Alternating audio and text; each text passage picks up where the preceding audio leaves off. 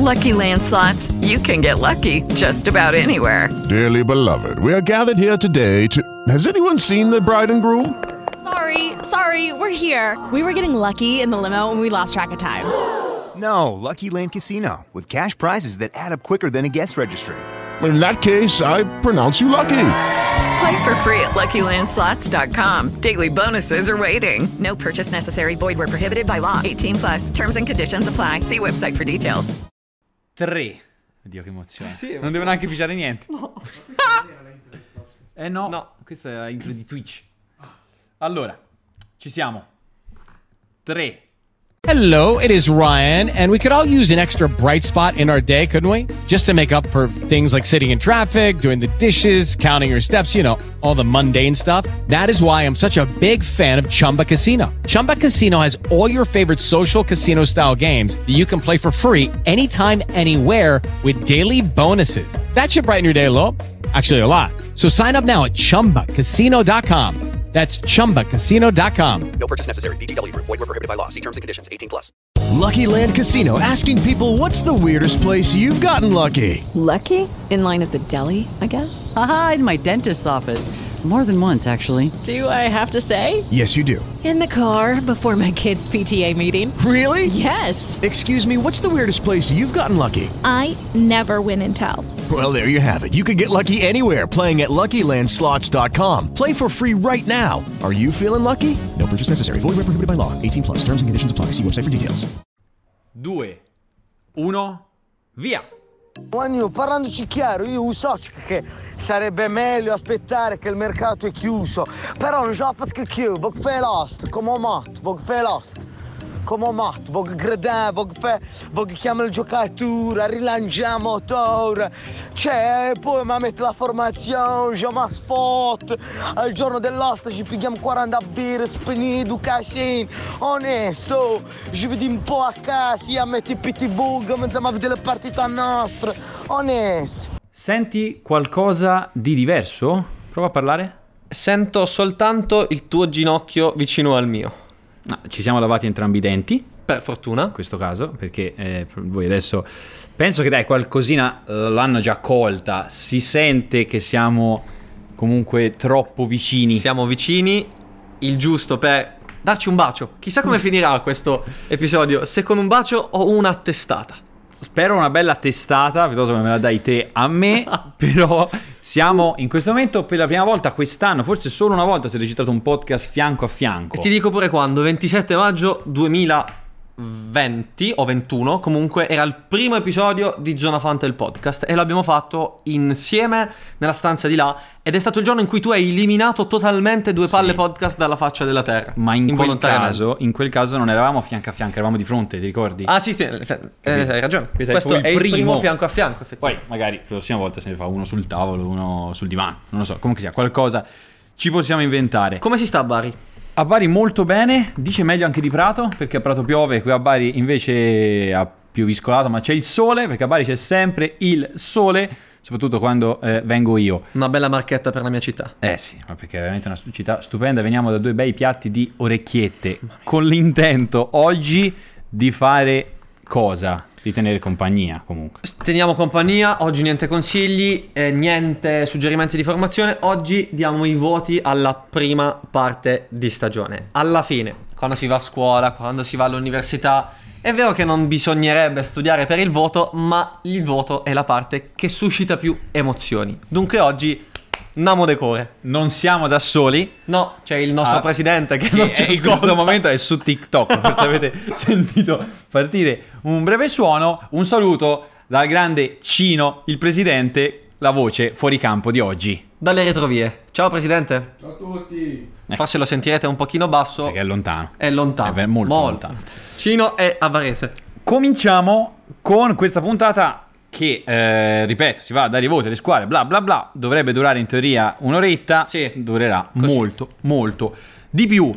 Allora, vi parliamo brevemente ehm, del fatto che appunto non ci sono consigli in questo, in questo- in questo caso. Vi consigliamo, se volete, comunque di seguirci. Noi faremo altre puntate forse nel corso dei prossimi mesi, ovviamente anche per gli scambi e tutto ciò che riguarda il fantacalcio. Ma ora ci possiamo già lanciare nei voti.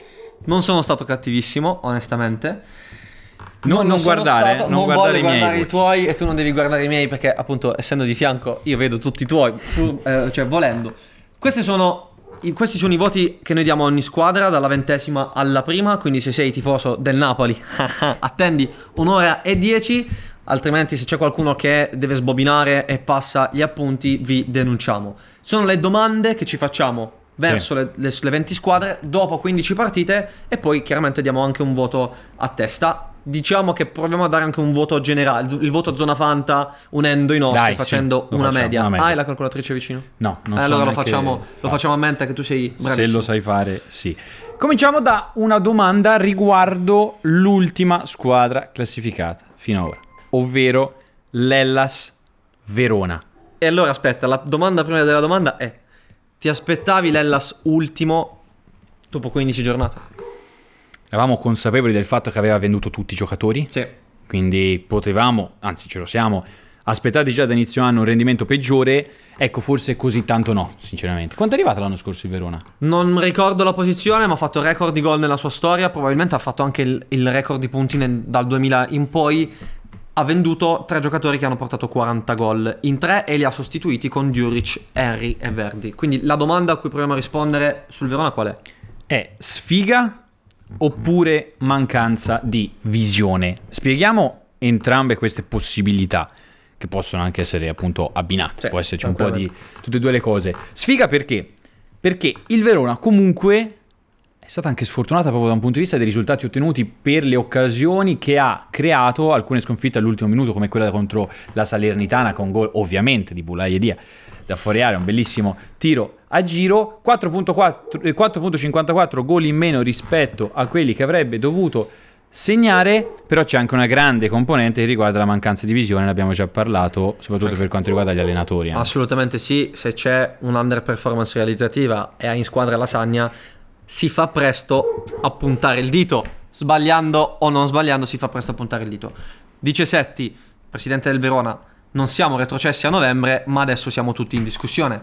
Cambi l'allenatore, il nuovo allenatore ne ha perse 6 su 6. Noi dicevamo inizialmente, Cioffi si poteva anche non esonerare perché il materiale che gli hai dato non è un materiale tale da poter migliorare il prodotto dell'anno scorso. Fantacalcio, Henry sarebbe ottimo, ma la squadra non sta andando bene. Per me, per rispondere alla domanda, è sia un po' sfiga, ci può anche stare, ma è proprio mancanza di programmazione per questa stagione e per le prossime. Scusa, eh, allora a sto punto, ma Setti, chi per lui, quando hanno venduto, venduto, hanno preso ovviamente i soldi che desideravano, ma hanno venduto insieme Sim- Simeone, Caprari, Barak. Barak, l'allenatore è andato via, Tudor, Casale. componente fondamentale, Casale. via. Cosa si Questa- aspettavano? Quest'anno si sono rotti perché ti può capitare, Lazovic e Faroni contemporaneamente, non hai più nulla, n- né muscoli Ho capito. né scheletro, non hai più niente. Ma cosa si aspettavano? E questo è il problema, secondo me non si aspettavano neanche... Questo. No, non si aspettavano neanche l'anno scorso. E quindi sono arrivati impreparati nella gestione del successo, non soltanto dell'insuccesso.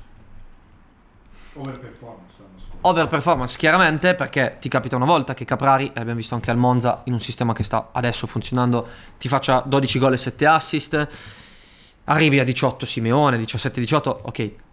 Verona, per dare un voto, il Verona per me è un 4 dopo 15 partite. 4 condiviso. Oh, bello. Le aggiungiamo una domanda: cosa succederà da gennaio? Veramente in due parole, lo so che non lo possiamo sapere, però un'idea di come ce la immaginiamo.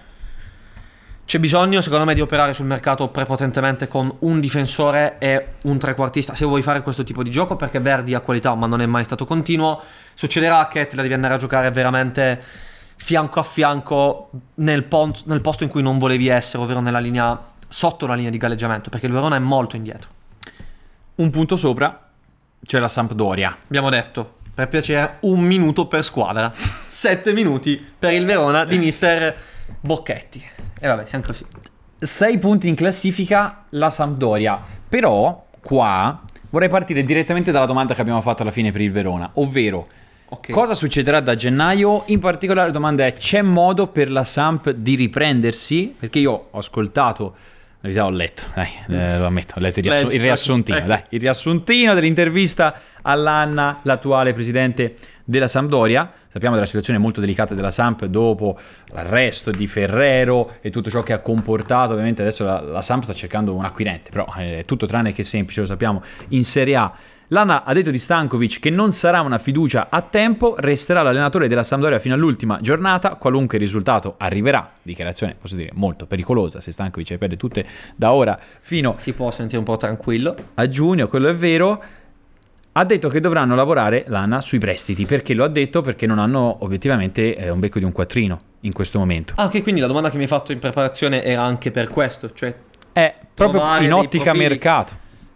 Sono squadre che devono rinforzarsi pesantemente, però io credo che la Sampdoria abbia le risorse per salvarsi così com'è. Chiaro che hai probabilmente bisogno di un difensore centrale più affidabile, però ce l'ho insegnato Ranieri proprio alla Sampdoria. Era questa la difesa. Beresischi, Yoshida, per carità, grandissimo difensore per quella linea, non c'è più. Però c'è Murillo che ha fatto il Valencia, ha fatto l'Inter, lo stesso Colli e lo stesso Augello. Ti non è Alex Ferrari che l'anno scorso ha fatto gol quando l'ho consigliato? Me lo ricordo assolutamente in quel fantaroscopo. L'hai consigliato col fantaroscopo? Mi sembra proprio col Fantaro.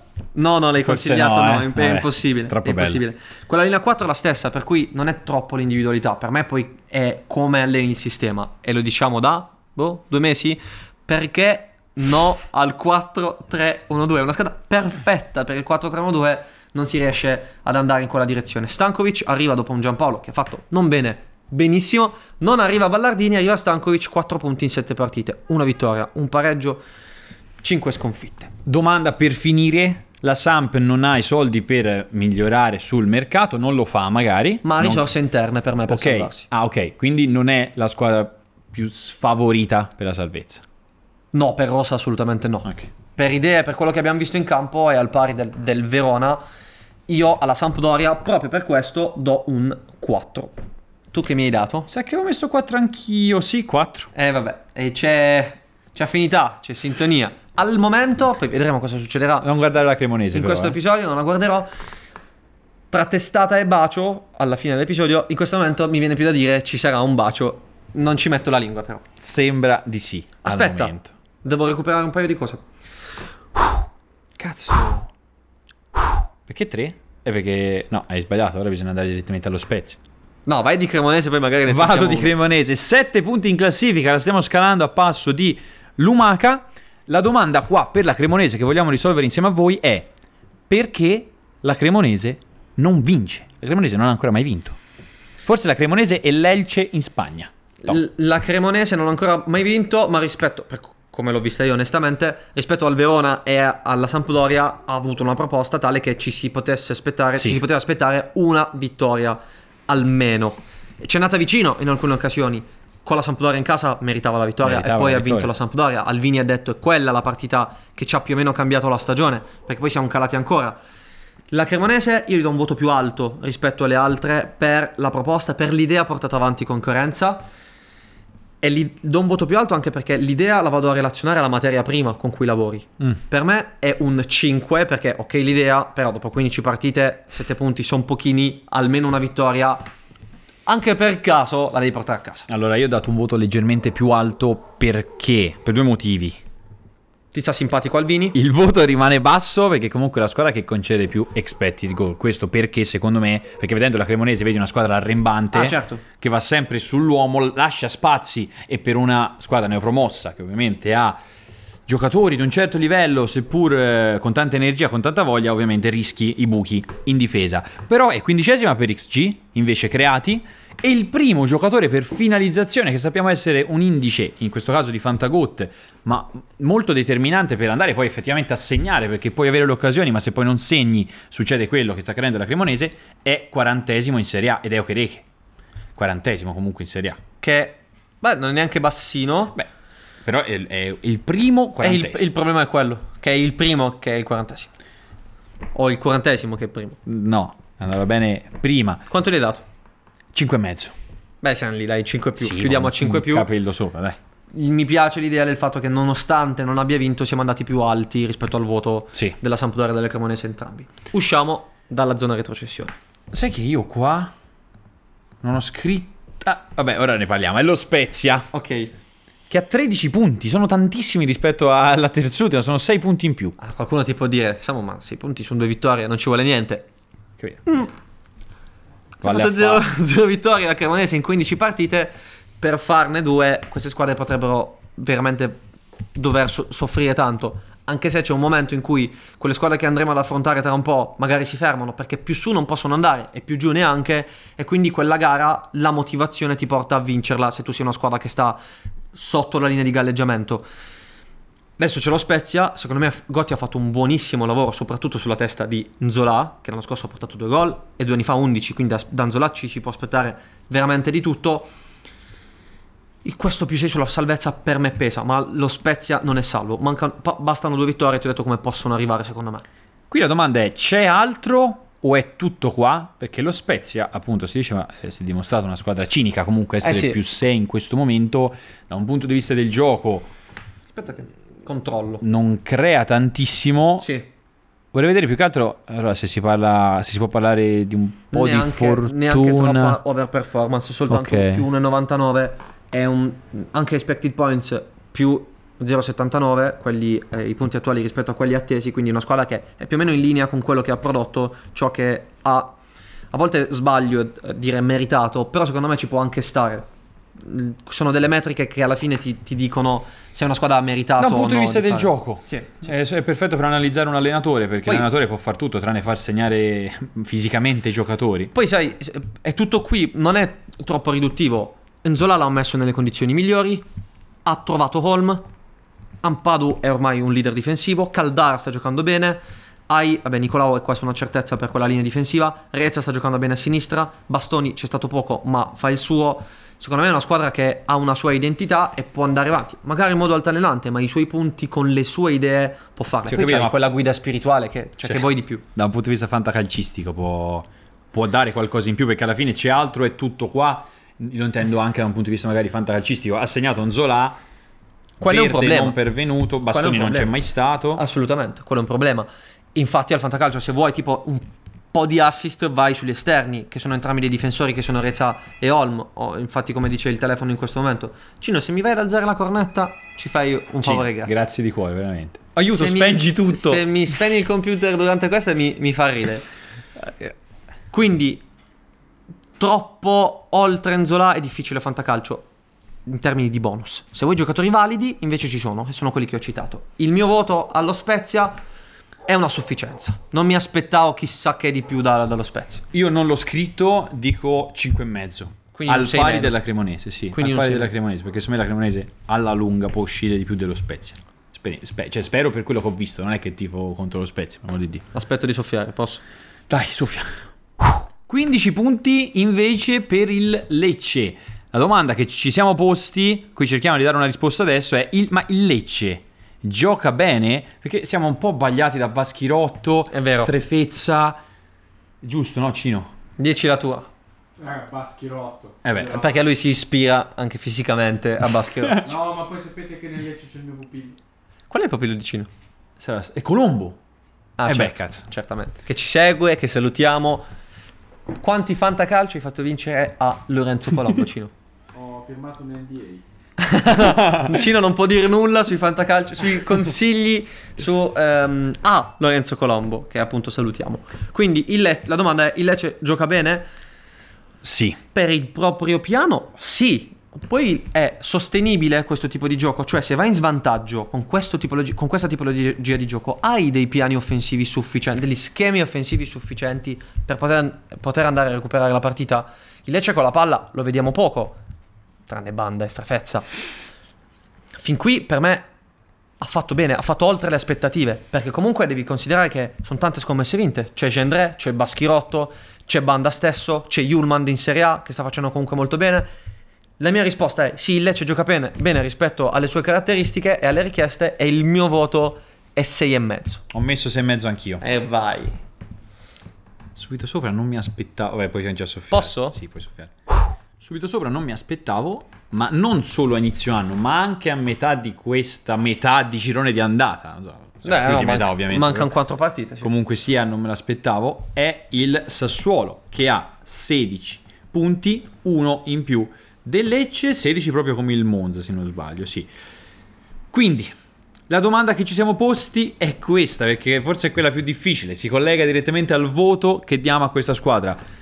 È un voto negativo, proprio perché il Sassuolo in questo momento è quindicesimo È in vero. classifica e non ci siamo abituati negli ultimi anni a vederlo qui, oppure positivo perché comunque abbiamo visto qualcosa, l'Oriente, Frattesi che sta emergendo sempre di più anche da un punto di vista realizzativo, e soprattutto in assenza di Scamacca, Raspadori, Berardi e Traoré. Due sono andati via, due sono stati fuori per infortunio. Quindicesimo posto per me è poca roba. È vero che hai dato via Scamacca, hai dato via Raspadori, Berardi Traoré fuori per infortunio, però delle soluzioni per stare un po' più su rispetto al quindicesimo posto ce le hai, anche perché le altre stanno andando veramente lente. Ciò detto, va anche considerata una cosa, il Sassuolo ha intrapreso realmente una quasi rivoluzione tattica, perché è diverso, è, È diverso. Non mi, non mi va neanche di dire anacquato rispetto a quello di De Zerbi, perché potrebbe essere riduttivo nei confronti del lavoro di Dionisi, è semplicemente diverso, per cui non è troppo positivo ciò che è stato fatto fin qui, ma per questo cambiamento potrebbe essere neanche troppo negativo. Dunque, io ho dato un 5,5 di incoraggiamento al Sassuolo perché so che Traoré, Lorientè, Berardi insieme, magari insieme a Frattesi, insieme a Pinamonti e Maxim Lopez, Dai. Cino impazzisce, lì balla Cino. Cino, quanti punti, dove arriva, cosa farà il Sassuolo, farà gol Pinamonti? Dacci una risposta a una di queste tante domande. Tra decimo e dodicesimo posto. Non di più, non di meno. Gol Pinamonti? Eh, quanti siamo? Due. Quanti ne ha fatti? Due? Ne No, ha fatti più, tre. Ne ha fatti tre fin qui. Allora, a inizio anno abbiamo fatto un post su una previsione dei gol che ha fatto la punta del Sassuolo negli ultimi anni. Ok. Solitamente ha fatto sempre 10 gol.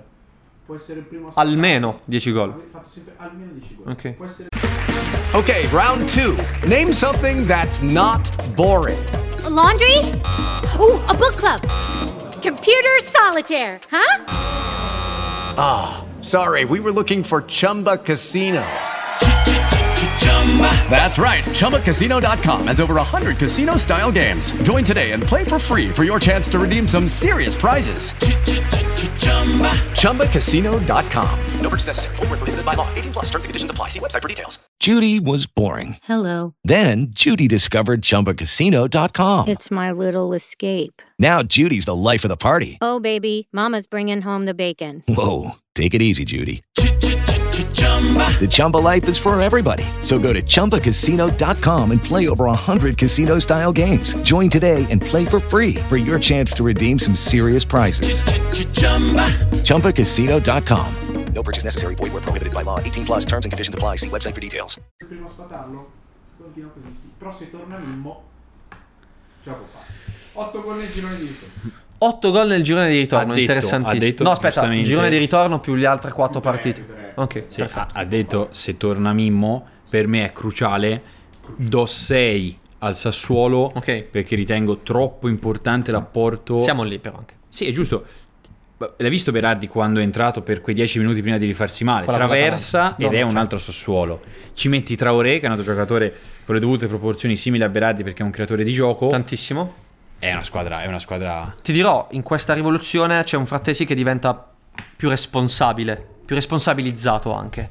E questo per la sua crescita interessante quando ritorneranno gli Avengers, mettiamola così. Quindi 5,5, 6, si chiude a 6 meno per il Sassuolo. Soffio, guardando, guardandovi in faccia, per chi ci ascolta, no, eh, guardandovi nelle corde vocali, parlando alle vostre- al- alla vostra anima, al vostro cuore. pari punti Sassuolo e appunto Monza 16 entrambi. Siamo passati da Stroppa a Palladino. La domanda che ci siamo posti questa volta è è importante andare ad esonerare l'allenatore nel momento giusto? Io non so, ripeto come si diceva stamattina, che cosa diceva Stroppa ai propri giocatori perché veramente c'è stato un cambio nettissimo. No, allora, il- l'idea, per l'amor di Dio, il fatto di voler giocare sempre con la palla è un'idea diversa da quella di Alvini e da quella di Baroni. Qual è l'idea più efficace? È sempre, alla fine si ritorna lì dal mio punto di vista, efficace, non bella né utile nel lungo periodo, ma per una squadra che ha le basi solo ed esclusivamente per lottare per la salvezza, l'idea di Baroni, baricentro un po' più basso, squadra un po' più chiusa, velocista in attacco, giocatore bravo tecnicamente, è l'idea più efficace. Dove per efficace lo leghi all'obiettivo punti. Sì, sì, sì, Ok. solo quello. Non valorizzazione giocatori, niente. Ok. Solo quello. Non divertimento, solo quello. Posso essere d'accordo rispetto invece alla domanda iniziale, cioè quella relativa al Monza, come eh, insomma, rispondo sempre, dipende. Nel Sì. senso che abbiamo più volte difeso Alvini nonostante nessuna vittoria in Serie A. Mo- eh, Stroppa invece con il Monza aveva iniziato veramente len- in modo lento, veramente male. C'è anche da dire che, ok, Fa tanto Ah, casino quest'acqua. che il presidente ride. Tu cosa stai facendo, Cino lì? Meglio se non lo sapete. Cino non vuole farci È veramente meglio se non lo sapete. Cino non È- ci- È una bomba pronta ad esplodere. Non ci vuole dire niente. Dicevo che. Dimmi. No, no, no. No, non dire nulla. Se Non ho capito ciò che non devo Ah, capire. ho capito anch'io. Se penso quello che dico, qua viene giù tutto. Dicevamo. È vero che è partito lentamente, ma gli hanno stravolto tutta la squadra. Gli hanno comprato ok anche giocatori validi, ma giocatori che venivano da con- tutti da contesti differenti e ne- non tutti titolari fissi. Cioè, il Caprari era quello nelle condizioni migliori. Pessina l'anno scorso non ha giocato tanto, manco a dirlo Petagna, che sono due tra gli acquisti principali. Rovella sì ha giocato l'anno scorso, Sensi che è un giocatore fondamentale per questa squadra, purtroppo si è fatto male, non è che avesse giocato tantissimo, quindi tutto questo porta a dire ok Stroppa ha fatto male, ci sono anche delle condizioni da valutare. Il mio voto al Monza iniziale è 4 per Stroppa, che non è solo per Stroppa ma per come gli è stato dato il materiale, il mio voto a Palladino è 8. Quindi 4 eh? No, più 8 fa 12 diviso 2 se poi consideri anche questa e quell'altra variabile è 6 6. E 6 per eh, il Monza fin qui, perché è una squadra che comunque ha speso tanto. Quindi è vero che ha fatto bene fin qui, nell'ultimo periodo, ma ha speso tanto, quindi devi relazionare anche la spesa. Da quando è arrivato Paladino, il Monza è seconda per expected goal against. La, miglior, squ- la seconda miglior Grazie, squadra per grazie. ehm, XG concessi. Voglio sapere il tuo voto, ma ti dico prima la statistica. Carlos Augusto, il difensore fa- al fantacalcio, che con Di Marco e Smalling ha più gol. Sfido chiunque a dirmi, eh, me lo sarei aspettato. Più di te o più di Dumfries, più... Ah no, quanto è Abram?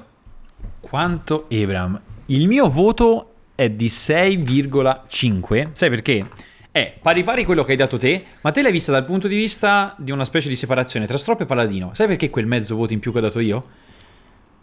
Proprio per la decisione di andare a cambiare in quel momento allenatore. Ah, ok. In quel momento di transizione c'è quel mezzo tu voto in più. rispondi con ha senso... Cioè, Sì, più che altro devi trovare sì. il momento giusto. il Eh, perché la domanda, per concludere in questo modo, ha al suo interno la risposta. È importante esonerare l'allenatore al momento giusto? Beh, se il momento è giusto, beh, ovvio, sì. Sì. non fa una cazzo di piega. Non fa la Quindi, piega. Perciò è giusto, perlomeno si è rivelato giusto.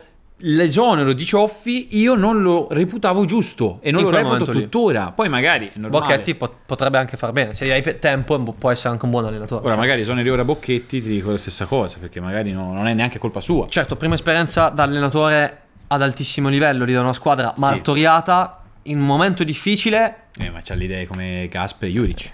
per carità. Poi tra l'altro è un tema, tanto ne affronteremo di altre di squadre, lo stiamo facendo proprio adesso con il Monza. Quanto è difficile per squadre allenate dal gasperinismo uscire dal gasperinismo?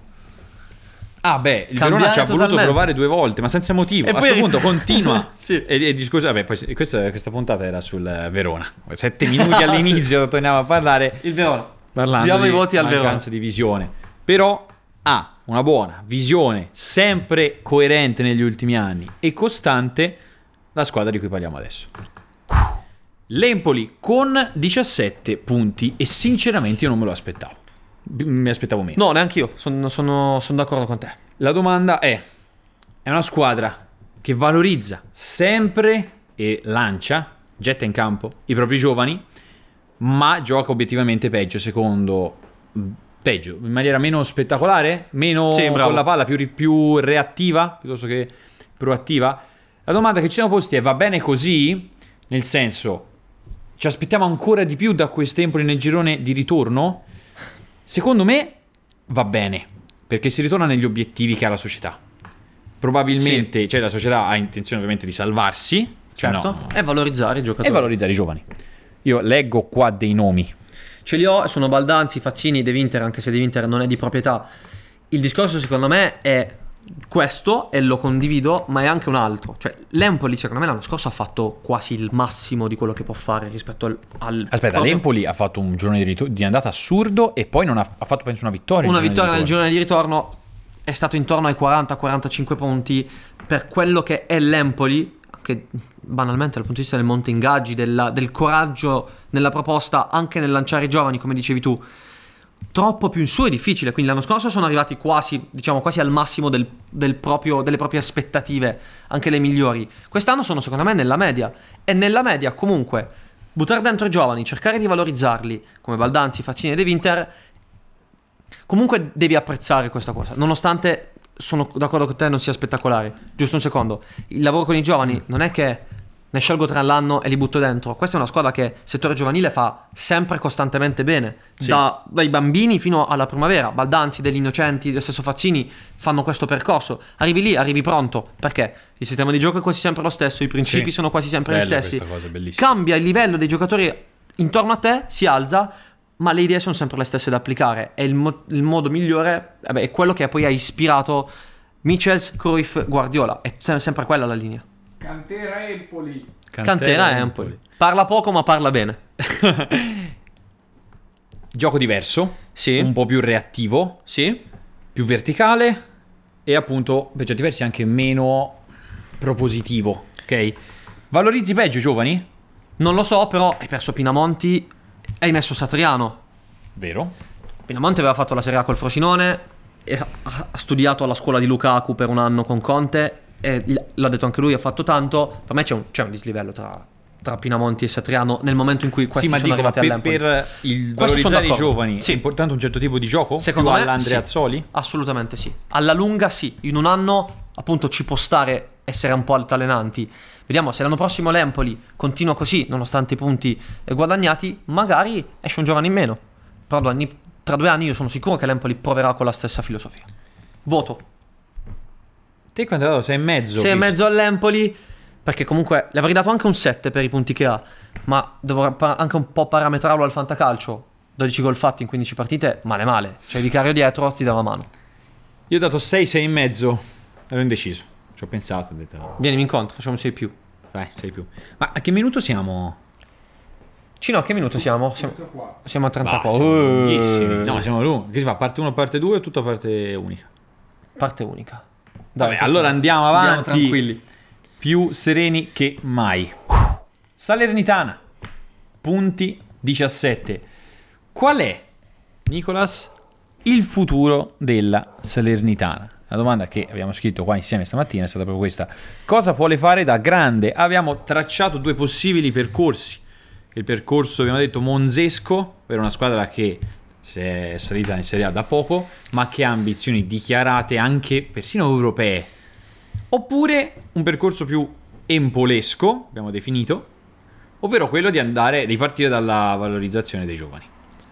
Sembra essere un po' al centro. E capite, è quello Eh, che, che mi turba. È esattamente che tipo di strada vuoi intraprendere. L'Empoli vuole fare la Salernitana in termini di punti e può farlo, però con l'idea giovani. Il Monza vuole farlo spendendo e provando. insomma, non è andata bene all'inizio, mettiamola così. Andando direttamente a salire attraverso gli investimenti. La Salernitana va un po' di qui, un po' di lì, perché Danilo Quinta preso. squadra più anziana per età media. Stavo dicendo, hai preso i giovani, poi hai preso anche gli anzianotti. Candreva fa parte della seconda, perché Daniliuk, Lovato, ok, sono colpi interessanti, però poi hai preso anche quella gente lì. Eh, Piontek ormai è abbastanza anche in là, non è alla fine della carriera, però è un attaccante con un vissuto importante già. La Salernitana si pone in una fascia di squadre che a un certo punto sono quelle di cui parlavo prima, faranno difficoltà a guardare in su, saranno troppo lontane le altre e anche in giù potrebbero essere troppo lontane. Quindi questa discontinuità che ha accompagnato la Salernitana fin qui, mi sono segnato un po' di risultati, ha perso 5-1 a Sassuolo ma ha vinto in casa della Lazio 3-1, ha perso 3-0 a Monza e ha vinto in casa con la Samp 4-0 e poi ha perso in casa con il Lecce. Non si Sì, non capisce, si capisce non si capisce niente. E io dico che questa discontinuità può continuare ancora, può essere continua nella discontinuità, proprio perché a un certo punto non avrai neanche l'obiettivo concreto della salvezza e quindi ti fai un po' prendere dalle, dalle onde. Mio voto però positivo fin qui. bravo De Santis a costruire la squadra in alcuni mh, giocatori semisconosciuti. Avrei dato 8, ma non c'è Sambia, quindi due punti in meno. Salernitana 6. Ho dato 6 anch'io. E avrei dato, guarda, anche di più. Solo per ciò che pensavamo anno su Nicola, comunque. Dai, diciamolo. A inizio anno non ci aspettavamo un Nicola che potesse, nella sua incostanza di questa Salernitana, che potesse comunque Sì. sia navigare in acque tranquille. Forse, essere sinceri, non avevamo ancora valutato benissimo i giocatori più sconosciuti della Salernitana, o perlomeno sì. inserendoli nel contesto in cui li ha inseriti Nicola. Perché alla fine stanno emergendo comunque dei giocatori. Non magari perché Sì. giocatori giovani dal gran futuro, ma forse perché appunto venivano da paesi un po' strani. Dici? Scusate, classifica secondo gli expected points, però la Salernitana è teoricamente sedicesima. Questo perché? Perché Buglia- Bulaida Dia è così forte che va in overperformance. Ah, lui in overperformance sicuramente. No, ragazzi, pauroso. Lui sicuramente col gol, Segna, finalizzazione fa paura. col gol a giro di sinistro contro, contro il Verona proprio. tutte le notti. Quello lì, insomma, eh, sarà un 0,02, 0,3, considerando anche il piede debole. Comunque, quello che dici è giusto, ma gli hanno dato anche una squadra di livello. Bulaia ha fatto 14 gol l'anno scorso, due anni fa in Liga, l'anno scorso è stato il Villarreal che ha battuto 3-0 la Juve, quindi ti alleni in quel contesto lì. Certo. Prendi Piontek, prendi Candreva, cioè, hai del materiale. Però, voto positivo con un 6. Più o meno a metà classifica, perché alla metà classifica ci arriviamo tra poco. Con due punti in più, una squadra che avrebbe in teoria, secondo le aspettative di tutti, eh, doveva averne insomma molti più di due rispetto alla Salernitana, ed è la Fiorentina. La Fiorentina che sta partecipando anche alla Conference League è una squadra che è partita molto male rispetto, Malissimo. ripeto, alle aspettative. Ci siamo chiesti, visto che comunque sia nelle ultime giornate si è ripresa, Si è ripresa con tre vittorie nelle ultime quattro. Cosa è successo? Cioè, basta, è bastato da un punto di vista tattico spostare un giocatore un po' più avanti. Bonaventura in questo caso. Sta mezzala. Barak contro il Milan. Eh sì, appunto, Bonaventura o Barak nel caso della partita contro il Milan, poco più avanti. E soprattutto basta il bel gioco, oppure chiamiamolo il gioco con la palla, il gioco anziché reattivo, proattivo che va a incentivare il possesso, perché l'anno scorso sembrava di sì. L'anno scorso la Fiorentina è stata una macchina molto continua anche in momenti tutto sommato difficili dopo l'addio di Vlaovic. Sì. Non sapeva segnare con la punta, è riuscita a segnare in altri modi. Quest'anno, per una buona parte di stagione, soprattutto quella iniziale, sono rimaste le difficoltà a segnare con la punta, e però c'erano difficoltà a segnare anche con altri giocatori. C'è difficoltà ancora in questo. Purtroppo i giocatori che abbiamo noi al Fanta segnano solo ed esclusivamente, Tutti. ma con grandissima continuità, anche doppiette e triplette in Conference Madonna. League. Solo lì. Nico Gonzalez gioca soltanto la Conference League. C'è una cosa nel contratto: gioco soltanto le coppe, mondiale e Conference League quest'anno. Benissimo nessuno per la Fiorentina al Fantacalcio. Però vedo tanti, tanti, tanti margini per, Per eh, alcuni. Certo, per alcuni, da gennaio in poi. Magari un Dodò, se non ha sempre questi problemini Io ti fisici. ripeto, come ho fatto nell'ultima live, Barak. Perché? Potrebbe starci. dicevamo l'ultima volta. Però io quello che dico è, se tu metti... Barak ha giocato tre quarti col Milan e ha fatto gol, perché Bonaventura si è fatto male nel riscaldamento, Barak era in panchina. Sì, ma l'hai visto Barak. Ha giocato benissimo. Lo so. In quel ruolo lì. Però se metti Barak lì, Bonaventura dove lo metti? Lo scendi. Mediano a 2 Bonaventura. Lo metti mediano a due, sì. Ma secondo me lì gli togli il 65-70% di quello che può darti. Ah, Lui è lasci, fu- intelligente, lasci può fuori, fare tutto. lasci fuori Barak. Alterno, visto che giro tutti, Ah, alterno. Devo, devo necessariamente a quel punto mettere due. Lo sai che non lo farei? Cioè, io metterei, io proverei Bonaventura lì. È vero, gli chiedi qualcosa in più da un punto di vista fisico, ma si tratta di un giocatore che ti può anche impostare il gioco da lì. Perché altrimenti Vero. con Amrabat Mandragora lì hai difficoltà. Hai farlo. difficoltà, vero? Am- Am- Amrabat è è un regista un po' più muscolare, eh, Mandragora non lo è affatto. Avresti una linea mediana di un certo tipo, sicuramente. Dovresti cercare la regia da altre parti. Eh, io dico che se si vai a mettere, magari dipende dalla partita, Bonaventura la metti in una gara in cui puoi andare nella metà campo avversaria, se vuoi invece puoi essere un po' più difensivo metti entrambi Amrabat e, e, Sì, sì, e sì. Mandragora. In alcune partite puoi Oppure non metti Barak e metti Bonaventura trequartista se hai bisogno di un determinato lavoro. Per me non può prescindere da Bonaventura. Quindi io metterei Jack tre quarti e Barak piano piano da alternare. Ciò detto, secondo me non bastano i 5 metri in avanti di un, di un centrocampista. Sì, però allora questa cosa qua si diceva da qua. Allora, io obiettivamente l'abbiamo detta, dai, anche nel, nel podcast e in live. Che Sì. se non c'è nessuno. Quanti erano i passaggi che facevano Cabral e Jovic durante una partita? Erano tra gli ultimi attaccanti, proprio perché non dialogavano con nessuno. Vero. Così hai un giocatore che ti faccia da ponte, che venga dall'esterno la palla, che venga da dietro. È un ponte per l'attaccante. Verissimo. Poi magari non, non è che si passa la palla solo tra di loro, però. Se metti due se la passano soltanto loro due. È vero anche perché però nel momento in cui la Fiorentina stava andando molto male, stavano andando male entrambi gli attaccanti. Molto male entrambi. Però vanno tutti bene. Adesso non dico bene, però si sono un po' ripresi tutti e due. Per me è una squadra che non ha un voto positivo, è sotto il 6 nonostante le tre vittorie nelle ultime 4, quindi un 5,5, però la proposta c'è sempre stata, l'idea c'è sempre stata. Una Fiorentina fino agli ultimi 30 metri l'abbiamo sempre vista, per me non è cambiata anche rispetto all'anno scorso. Vedi che giocare in linea difensiva a 60 metri dalla porta rischi costantemente e credo sia anche un- uno dei motivi per, il quali- per i quali Milenkovic non è un top al fantacalcio, perché deve rischiare costantemente, quindi il giallo lo prendi facilmente.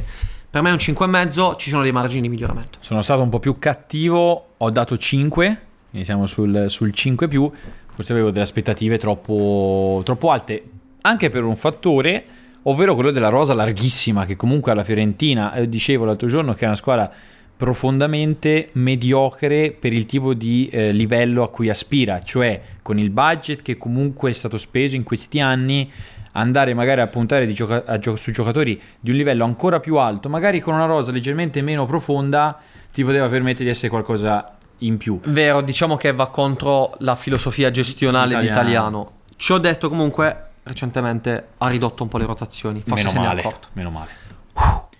Passiamo al Bologna del mio allenatore Ah, il Bologna. preferito. 19 punti, si sente la cura Tiago Motta. E noi ci siamo chiesti La domanda è semplice. in cosa consiste quindi la cura Tiago Motta. Ti direbbe un macellaio. E io che cazzo ne so, scusi. direbbe lui. Un gran macellaio. Un grandissimo macellaio. 19 punti in saccoccia, per me sono importanti soprattutto quelli conquistati con Tiago Motta perché la squadra ha dovuto, così come il Sassuolo, succede purtroppo per tante squadre in Serie A, potrebbe succedere all'Udinese l'anno, l'anno prossimo, ha dovuto vendere Iki, 20 milioni, Teat, circa 20 milioni e Svanberg, tre giocatori fondamentali per l'anno, del- dall'anno scorso. È vero, hai un Arnautovic che è un primo slot fisso, però devi ricomporti. Il lavoro per Mihailovic è veramente troppo difficile. La gestione dei centrocampisti da parte di Tiago Motta è stupenda. Cioè, li ha Ecco, resi Lui li ha, li ha trovati lì, li ha trovato lì le forze. Ferguson e Abisher li ha trovati li ha lì. resi fondamentali spostandoli e anche di molto, persino spostando Ebish per esempio largo. Sì. Perché tanto alla fine sì, ok, la posizione in campo è importante, ma contano i compiti Sempre. che hanno i giocatori. Sempre. E si tratta di compiti di inserimento, Ferguson e Bisce lo possono fare, Sì. di, non dico marcatura uomo, però comunque sia avere dei Contenimento e pressione. Eh, bravo, contenimento e pressione dal punto di vista difensivo. E quindi ha preparato una vera e propria trappola a centrocampo per gli avversari. E ripeto che tra Okay, round two. Name something that's not boring. A laundry? Ooh, a book club. Computer solitaire, huh? Ah, sorry, we were looking for Chumba Casino. That's right. ChumbaCasino.com has over 100 casino style games. Join today and play for free for your chance to redeem some serious prizes.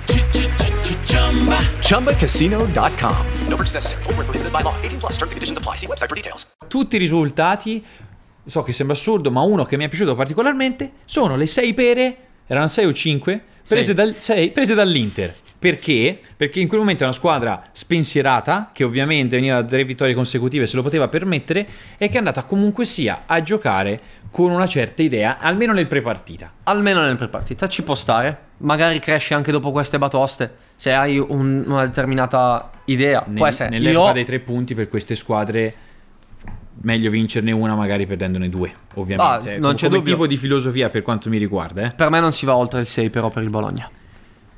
Allora mi sono fatto trasportare No, che hai messo? ho messo sei e mezzo Eh vabbè dai ci sta. L'importante è non andare... no- non vedere due, due squadre No, diverse dai, con almeno un punto siamo di lì, differenza. lì. Anche se adesso stiamo arrivando nella parte... ora qui si farà casino Sì, adesso si fa casino. Torino ah Eh no. spoiler ormai l'ho già detto prima del soffio non serve neanche di non parliamo dirlo neanche del tuo oggi. eh no vabbè dai andiamo però Il gioco del Torino è diventato prevedibile? Si ehm, parlava qualche settimana fa delle parole di Spalletti che diceva praticamente Ci ha detto come fare. Sì, praticamente ha detto come Sapremmo farlo anche noi adesso. ha detto praticamente come andare ad aggirare il sistema di quelle squadre che giocano a uomo. Sì. Con delle variazioni, eh, Sì. spostando i giocatori senza palla, creando quindi dei buchi e lanciandosi in profondità. Diciamo che tendenzialmente questa cosa si sapeva, lui è stato, è stato molto piacevole ascoltarlo perché lo ha detto in diretta in un'intervista. Il problema è che lui, lui poi dice puoi farlo per un po', poi loro dal punto di vista fisico sono talmente preparati, talmente intensi che ti vengono a Te dici, sfiancare. il Torino può commettere, de- o, meglio, c'è un modo per aggirarlo, però devi avere una buona tecnica di base, generalmente, e se te con quest'idea, diciamo, commetti un errore anche di un passaggio, così loro ti mangiano, ti anticipano e ti mangiano. Lo ha detto lui, perché hanno una idea di pressione molto ambiziosa, andando in zone che- di competenza che magari non ti aspetti per un difensore centrale o anche per l'esterno, per Singo che esce direttamente sui terzini avversari, avendo vicino a sé gli esterni, il Kvaraschelia di turno in quel caso, e lo, lo fanno costantemente, lo fanno in modo molto preparato. Però se fai saltare un pizzico di pressione, ieri ci- mi davi un'idea geniale per andare contro la marcatura uomo. Qual era? Eravamo giù a casa, eravamo in macchina. Mi ho detto, ma se io per 10 minuti passo pa- fermo. Ah, sì. Fe- fermo, immobile un giocatore. Quello che marca uomo quel giocatore non si sente un po' stranito? È Perché vero. Magari lo fai stare fermo in una zona che. A turni magari. Sì, ogni 5 minuti. In 5 minuti cambia un giocatore che si ferma, l'altro lo deve marcare a uomo e non sa cosa fare. E lui Magari fuori fermo. dalla propria zona. Capito? Magari f- tutto in fuorigioco, in fondo, per tenere la linea. Geniale. Geniale. Metti una f- vicino nei pressi No. del portiere avversario. Perché se quello è in fuorigioco.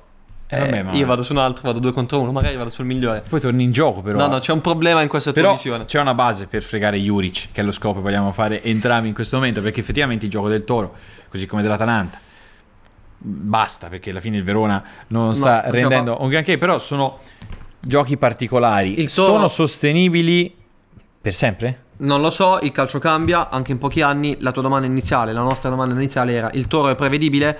Per me ci possiamo aspettare sempre una determinata proposta di gioco, ma a seconda dei giocatori, soprattutto dei trequartisti in avanti, ti cambia la faccia della squadra. Con Brecalo avevi proprio più un attaccante, con Vlasic un, centrocamp- hai un giocatore completo, con Radonic hai follia pura dal punto di vista tecnico e anche mentale, con Miranciuk hai fantasia. Quindi una squadra che magari è prevedibile nel modo di essere normale, ma quando va in- porta più in alto l'asticella, da lì in poi non, non sai più cosa aspettarti. Per me è questo il motivo per il quale do 6,5 al toro. Io gli ho dato 6, perché mi aspettavo ancora di più da un punto di vista... Ha perso dei- Bremer. Mi aspettava... Ti mangio quel dito. Eh, vuoi dargli pure tu il 6, eh? Glielo vuoi dare il I- 6? No, no, io gli do 6, te gli hai dato 6 e mezzo. Te quanto Pardon. Ah, Eh, eh, no, io gli do 6. Sì, io continuo... 6, perché le aspettative sono altissime per quanto mi riguarda nonostante Bremer. Perché ah, sarò un, sono un grandissimo estimatore di Radonic e Vlasic. Ok? È vero che gli manca una vera e propria punta, però sono un grande estimatore di Radonic e Vlasic. È vero, però il toro è. Vabbè, non voglio mettere in discussione il tuo- mezzo punto. Chiaro. Il toro è comunque vicino alla zona Europa. Ho fatto meglio il Toro e Bologna. Il Torino. A me Bologna di Diacomotta. Vabbè, dai, 6, 6 e mezzo, siamo lì. Siamo lì, 6 più. Udinese. La domanda sull'Udinese qual è? Visto che comunque siamo rimasti estasiati dall'Udinese di inizio anno, mia squadra preferita, ovviamente. Sì, è il mio secondo voto più alto. Cos'è successo a un certo punto? Perché poi l'Udinese è crollata. Diciamo, cos'è Ha un nome e un successo? cognome. Sei cambiata, non è più la stessa cosa. Esattamente, Cremonini lo ha fatto per questa Udinese qui. Ma perché non è più la stessa cosa? Nome e cognome. Sì. Dai, diciamolo. Tiago Silva. No, Rodrigo- eh, Rodrigo Beccao. Il- è stato, stato determinante. Non è l'assenza di un giocatore che cambia totalmente la faccia di una squadra. Però volevamo dirlo, dai, vogliamo Vogliamo un po' merito. dirlo perché lui è stato clamoroso quest'anno, ma soprattutto perché per come aveva impostato il lavoro su Till, sulla destra con Pereira e Becao avevamo assistito a qualcosa che metteva in, in continua sofferenza la difesa avversaria. In fase di possesso l'Udinese, oltre la pressione, aveva qua- anche questo piano in più con Becao in area di rigore. Citavi un po' di settimane fa il dato, forse lo stanno a prendere adesso, dei tocchi in area avversaria di Becao rispetto a tutti i difensori, uno dei primi. Uno che l'anno scorso non è che lo vedevamo proprio da quell'altra parte. Per me è stata un'Udinese, un'Udinese clamorosa fino a un certo punto, poi aveva bisogno di, Deulofeu nei momenti importanti.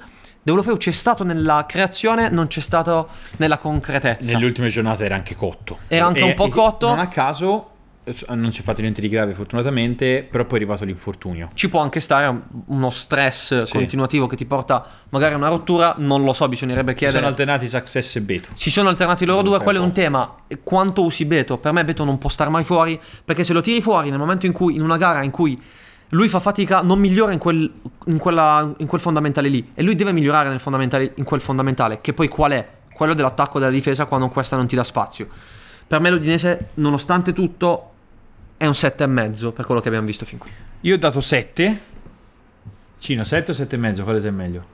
No, io mi ero fermato al mezzo punto in più che volevo dare al Torino per il gesto fatto eh, di Radonic a Mancini. No, scusate. L'ho visto, l'hai visto? Ah, di sì, sì. Un tocco di palla. Un tocco di palla. Un tocco di palla di Radonic.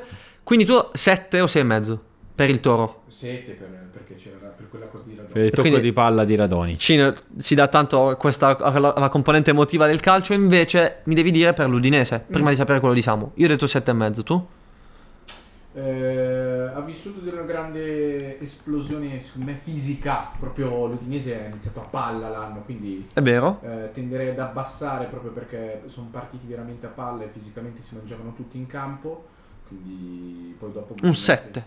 Sì, sì, 7. Vado sul 7. Tu che mi hai dato?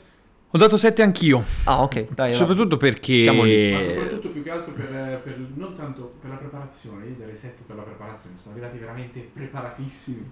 No, ma io sono d'accordissimo, cioè sei arrivato al top, però poi dovevi anche dimostrare di cioè non è che l'Udinese ha iniziato a perdere a raffiche, eh? anzi anche sono arrivati dei pareggi, Certo. che comunque sia per il livello dell'Udinese ci sta, per amor di Dio, la classifica non rispecchia quello che era il valore iniziale dell'Udinese, è molto, cioè ci sono almeno 6 punti in più, dai, comunque. Sì, eh, anche perché non è che l'Udinese deve tenere il ritmo Champions.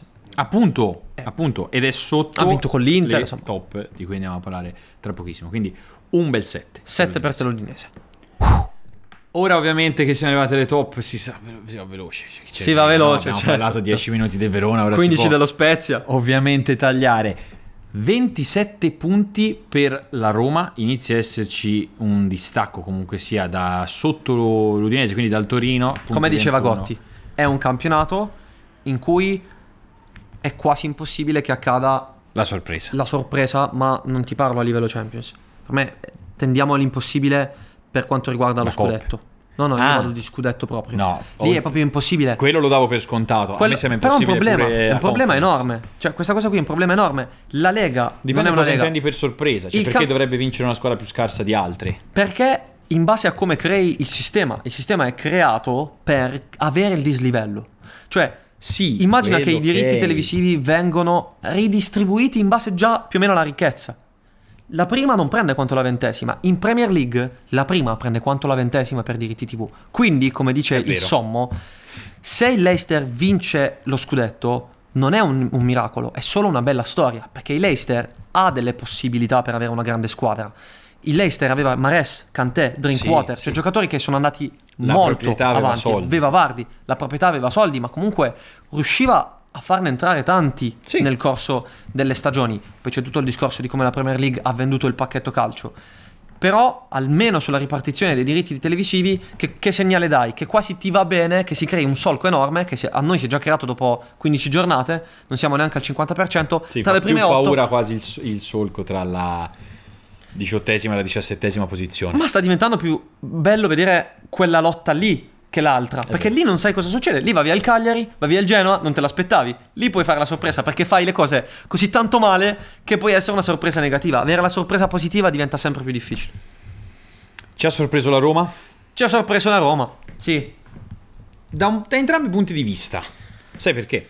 Perché non ci potevamo magari aspettare un'underperformance così netta. Con underperformance parliamo ovviamente delle tante occasioni create e fallite dagli attaccanti giallorossi. Così netta no. Però ce lo sapevamo. Quello Su sì. alcuni sì. Però cazzo così netta no. Così netta no. Si tratta di, se non sbaglio, l'ho visto l'altro giorno, ma tra, veramente tra le peggiori d'Europa. Sì, e Abram è il più underperformer della Via Lattea. Hanno fatto un torneo tra, proprio tra, la- tra i pianeti. È uscito lui. Con, ehm, aveva un costume particolare, insomma. ha vinto lui. Ma ci ha sorpreso anche la mole di occasioni create invece. Eh sì, infatti quello è un tema interessantissimo. Roma prima per expected goal fino a un certo punto, poi è salito il Napoli quando poi è anche sceso di Bala perché si è fatto male. Eh Que- quella è la chiave per la Roma. Di Bala è la chiave per la Roma, però è una chiave che per, per carità è di cristallo, però il cristallo è anche fragile. Come giudicheremmo questa Roma? Ripeto, adesso è terza per XG secondo FBref, se avesse più precisione sotto porta. Sarebbe la vera sorpresa dell'anno, ma proprio su tutti i punti di vista. Perché? Perché si sì. tratterebbe di una squadra che, inizia- che avrebbe dovuto, come dire, iniziato anche a eh, essere più concreta sotto porta e questo ovviamente per ciò che stavamo dicendo, ma soprattutto che creava tanto, che creava tanto e non era per niente scontato. Quindi c'è margine per riequilibrare questa underperformance, però eh, dipendendo molto anche da- da- dalle qualità del singolo, che forse diciamo non sono neanche così spiccate, Zagnolo sotto porta, Ebram sotto porta, vedremo una Roma così anche da gennaio? Per me le- i margini ci sono perché può ritornare un centrocampista dinamico come Vainaldum, che lo metti al fianco di un- uno tra Cristante e Matic e lì è importantissimo. Potresti pensare, se vuoi tenerti la carta Zaniolo come arma per spaccare la partita, a un 3-5-2 con Abram e Dybala e quindi mettere Pellegrini mezzala con Vainaldum e Cristante vertice basso. Sì. Hai più soluzioni per rendere la Roma eh, sempre più nociva offensivamente. L'idea di base a me non piace, cioè quella di essere reattivo, perché la Roma comunque è una squadra reattiva. Sì. Però ha funzionato, cioè la Roma in modo reattivo ha creato tanto. Dalla creazione alla concretizzazione purtroppo ci passa tanto. Purtroppo o per fortuna, perché poi è lì che vedi il livello reale dei calciatori. Dybala ha dimostrato di avere un livello altissimo in quella componente lì, che però vediamo poco perché è quello il problema. La Roma però, per il monte ingaggi che ha, che è uno dei più alti della Serie A, io le do un 6. 6 per la produzione, Ovviamente. non troppo alto per tutto ciò che è successo di contorno. Do 6 anch'io alla Roma. Bene. Non mi sta piacendo la gestione di Murigno che ha un po' perso insomma, il controllo Nel momento di se difficoltà, stesso. purtroppo. Un po' perso il controllo di se stesso, diciamo l'altra volta. Do 6 un po' per tutto in generale, come dicevi te. Tra poco ci sarà una squadra che è veramente l'opposto della Roma. Non ancora. Ora andiamo verso L'Atalanta, giusto? Eh, sì, L'Atalanta. Andiamo di soffio. 27 punti per l'Atalanta, uguali, identici, identici, spiccicati alla Roma. L'Atalanta ci ha illuso per un po' in classifica, è stata tra le prime due posizioni, però ci ha illuso anche l'Udinese, l'abbiamo già ampiamente perdonata. C'è un tema molto importante, si parla ancora di giovani, di futuro, di vision, diciamo così, per quanto riguarda questa squadra. E Gasperini ha già litigato sette volte con la proprietà americana. È un tema assurdo perché l'Atalanta stava andando benissimo. Cioè immagina, vai benissimo. Prova a coinvolgere ancora anche gli altri, che magari si va ancora meglio. Invece no. Cosa intendi benissimo. dire? Gli altri Gli altri, gli esuberi, i- Ok. i- per un certo periodo c'è stato anche Pasalic tra gli esuberi, Muriel, Muriel gioca più qui che dalle altre parti, poi sono usciti anche loro due, Malinowski è rimasto cosa, esubero. di cosa stiamo parlando? Stiamo parlando del fatto che Gasperini ha chiesto chiarezza alla società per capire qual è l'obiettivo di questa nuova società che ha adesso in pugno l'Atalanta, sempre insieme a Percassi. Andare a valorizzare i giovani per rendere il progetto Atalanta futuribile nel tempo e mantenere un livello che già adesso è ottimo, ma renderlo ancora più sostenibile, oppure andare a puntare sui cosiddetti veterani, sui giocatori magari di livello anche un po' superiore per andare a cercare una vittoria nel breve termine. Il mix devi farlo sempre. Lo devi fare Però però, a una rosa così obiettivo. ampia, a Sì. una rosa così ampia Che sembra che tu voglia andare da e, e infatti. Gasperini si è sempre focalizzato su questo concetto, ovvero andare a sfoltire la rosa, che sembra assurdo per un allenatore perché tutti dicono eh, quando c'è più scelta c'è Ce più possibilità. Lui ne ha troppa, se vuole andare, come dire, a puntare su un obiettivo a breve termine, vuol dire che togli Pasalic, per fare un esempio, e metti Ederson e non metti il giovane. Togli Zapata, faccio un esempio, metti Muriel e non Oilund. In questo modo, con tutti questi giocatori, non riesci a valorizzare un neanche i giovani. Sono- lì è capito? veramente un casino. Perché Quindi- ne lasci fuori 4 praticamente. Mettendone 3, ne lasci fuori 4. Lo sai che qua in ottica fantacalcio quello che deciderà per quanto possa essere reso pubblico Potrebbe essere decisivo. al fianco di Gasperini può essere decisivo anche per il fantacalcio Certo. perché Gasperini ha già detto che Oilun deve avere spazio Beh, è decisivo già nella prima scelta. La prima scelta è non faccio più fuori Lukman, Lukman è l'Atalanta offensivamente adesso. Questo praticamente sì, lo abbiamo già capito. Secondo me infatti- l'altro è Zapata, non, non è secondo me, lo, ce l'ho detto Gasperini. Capito, però- Ma anche il terzo. Però faccio un esempio, Gasperini ha già detto di Oilund che deve avere spazio se Lo avrà. l'Atalanta punta sui giovani. Certamente lo avrà. Se capiamo, se riusciamo a capire questa informazione, secondo me è molto importante, sappiamo che per esempio Oilund può essere un giocatore che continua ad avere molto spazio, magari proprio a discapito di Zapata. Non ti dico che Zapata non è titolare, ma ti dico che... L'anno prossimo però magari ti Ma secondo me già da questo. quest'anno. Come minutaggio ci può stare, ma Non mi sorprenderei. come status. Non mi sorprenderei se si distribuiranno quasi equamente il minutaggio. So che sembra una follia adesso, ma ti sto ok, parlando quello di... può accadere, però più che altro perché Zapata ha quella fragilità muscolare tale che non Ok, vuoi più sì, farlo sì. rompere e allora dai fiducia a Oilund. Ma proprio per scelte societarie potrebbe secondo me accadere. Potrebbe anche essere una linea, se ti Poi rendi è conto... normale, Atalanta-Lecce finisce in questo modo anche perché metti Bravo, magari però- sei giovani tutti insieme. Esatto, esattamente. Però il- l'Atalanta è partita così bene che sei alla fine a 27 e no, adesso sono perdono, vado a vedere al volo. Sono tre punti dalla Champions. Quindi puoi tornare in Champions forse quest'anno. Però va- magari scegli la via giovani. Però provaci quest'anno. Perché ci puoi tornare in Champions. Hai quel L'Atalanta la margine, secondo me. Hai quel margine, secondo me, dalle. Atalanta dalle- 27, quarto posto 30 in questo momento. Eh, però dico, hai quel margine sotto. Adesso è molto, sì, è molto vicino Atalanta all'Udinese. Paradossalmente può essere comunque vicino nel corso dell'anno anche al Torino. Ma secondo me andare a puntare sui giovani in questi anni qua, l'Atalanta si può permettere di dire: Ok, la conference più o meno posso dire che ce la posso fare. Dai, quest'anno, soprattutto con la Fiorentina che è partita così così. Punto sui giovani e magari prossimo anno, anche se si alza un po' la concorrenza, sono ancora più pronta. Capito? È un'altra idea. Può, può succedere tanto, secondo me questa possibile scelta sarà molto importante anche in ottica Fanta. Sunto, avvio al top.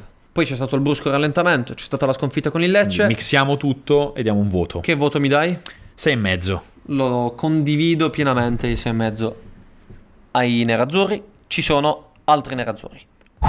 Con 30 punti, ma una squadra incostante da un punto di vista delle partite perché nei big match crolla e non ce 5 l'aspettavamo partite perse su 15, troppe per l'Inter. Rispetto all'anno scorso poi comunque perché è vero l'Inter che punta allo è scudetto. inciampata in alcune occasioni ma Per squadra l'Inter deve puntare allo scudetto. L'Inter ha vinto lo scudetto con tre sconfitte due anni fa. È già 15. Non c'è magari una, una soglia massima di sconfitte perché i punti che ti servono per lo scudetto dipendono anche dal ritmo degli altri. Però l'Inter adesso è a meno 11 dalla, dalla vetta del Napoli. Però, e c'è un però, è una squadra che produce comunque tantissimo. Il problema è che quello che produce di più è proprio il Napoli. Cioè, il problema è quello, non è che hai sopra qualcuno che, ok, sta facendo Sì, sì, benissimo, ma è proprio al massimo delle sue possibilità e vedi che sta scricchiolando. Il problema è che non si sentono scricchioli sopra di te. forse in una stagione di questo tipo se, lo, se anche i tifosi dell'Inter per certi versi hanno un po' perdonato la sconfitta dell'anno scorso contro il Milan se l'Inter dovesse arrivare seconda magari risalendo un po' la classifica con un Napoli che magari si conferma troppo forte per tutti a fine anno magari potremo giudicare la stagione dell'Inter comunque buona senza scudetto di nuovo so che sono discorsi difficili da affrontare soprattutto Sì, per i certo. tifosi dell'Inter però si può considerare comunque buona se il Napoli dovesse continuare in questo modo folle. Allora, ti dico sì. Però deve migliorare comunque, eh. Deve migliorare sicuramente. Ti dico sì a quello che mi hai appena detto. Se ancora non vediamo Lukaku, cioè se io vedo Lukaku nell'Inter E continua vedo- così. c'è probabilmente un problema un po' più grande, anche perché 5 sconfitte sono tante. Da centrocampo in su continua a produrre tantissimo, in difesa fa fatica, perché dovrai cali di concentrazione, bastoni anche. Skriniar, lo abbiamo detto ieri in un post su Zona Fanta, 20% l'anno scorso di percentuale insufficienza e 53% quest'anno e ci riferiamo al voto statistico, non a quello che può essere soggettivo. Conta quel che conta, però è una dimostrazione del fatto che le individualità del sistema difensivo sono peggiorate. Può essere anche conseguenza di una proposta sempre più ariosa, sempre più aperta. Non dimentichiamo che l'Inter ha- avuto un ottimo cammino in Champions nel girone, cacciando fuori il Barcellona, questo va sempre ricordato. Hai in termini di obiettivo finale, che è lo scudetto, puoi anche non vincerlo perché lo scudetto lo vince una su cinque, perché alla fine più di cinque non si possono considerare, però se hai tutte le forze, hai preso anche Lukaku, la squadra è quella che è, perché Barella che è uno dei top centrocampisti al mondo, Brozovic ha fatto molto bene, Cialanoglu, Dumfries. Secondo me a un certo punto si può entrare nell'ottica di ho fallito un obiettivo. Però è un discorso complesso. Si dà Fin per qui scontato che l'Inter migliori. si dà per scontato che l'Inter migliori, fare assolutamente. questo tipo di non mi aspetto 5 sconfitte da adesso in poi dell'Inter, non me ne aspetto altre per quello che è la squadra, per come può crescere, però io non do più di un 6 alla squadra di Inzaghi. In campionato, Sto magari in Champions se- avrei dato un 8,5 probabilmente. Io ho dato 5,5 invece. Ok. Perché l'In- dall'Inter aspetto di più in campionato. Cioè, mi viene da considerare comunque in maniera positiva, dai, soprattutto per la Champions, ha, fatto- ha raggiunto veramente un ottimo traguardo. Certo. Però per la Serie A si rimane sul 5,5. C'è la Lazio. Lazio. Io non voglio parlare di over performance, ma lo sto già facendo. La Lazio è una squadra che, come l'anno scorso, ciò che tocca segna. Perché ha dei giocatori Fenomenali. fenomenali. Cosa sarebbe, o meglio, che voto daremmo alla Lazio senza questo tipo di overperformance? Se Non la so, Lazio non lo so. avesse, con tutto il rispetto per due giocatori che noi ammiriamo, ma che non sono precisi sotto porta, e questo è un dato di fatto.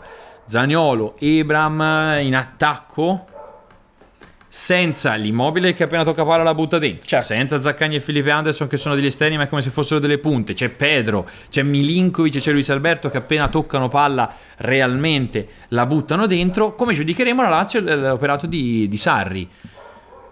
No good, non secondo lo so, me. infatti, è perché o perché ci aspettiamo quella proposta da parte di Sari che non c'è più, però non so se quest- questo non c'è più è positivo o negativo, perché magari può essere positivo perché non puoi farlo più così, come dice lui. Il Napoli avevo dei palleggiatori clamorosi, al Chelsea avevo degli ottimi palleggiatori e dovevo adattarmi ad È Asari. una squadra bella. È una squadra per quel che conta bella per gesti tecnici però. Sì, capito? Bella perché ti può capitare quello che cre- ti creano Luis Alberto e Milinkovic Savic. Che non è solo Bella però gol, anche eh. per alcuni scambi che ci Aspetta. possono essere. Possono però derivare da delle idee. eh. Non è solo il gol. Per me, scusami, è bello anche come si muove la linea difensiva. Quello è un lavoro che fa Sarri. Quindi Sì. è bello ciò che propone Sarri. Se poi è bello come. Non in termini di intensità, ma proprio di tipologia, come quello che proponeva il Napoli. No, personalmente a me no. Quel che conta però dove arrivi con la tua idea, con la tua bellezza, proposta, quello che vuoi.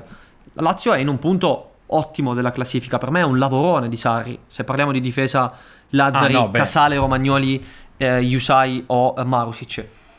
Però tu hai fatto tutto questo macello, hai vinto contro chiunque subendo go- pochissimi gol. Ti sei fatto anche male Ciro. Non hai avuto Milinkovic Savic nel derby, che poi tra l'altro hai anche, vinco- hai anche vinto. Sei quarto. Cioè hai fatto tutto questo casino e sei qua- ti ha preso la Juventus che era partita malissimo. Hai l'Inter che ha perso 5 partite ed è lì. Cioè la Lazio può ambire ah, veramente al massimo la Champions League. Nona per XG, ottava migliore per XGA, quindi expected goal concessi.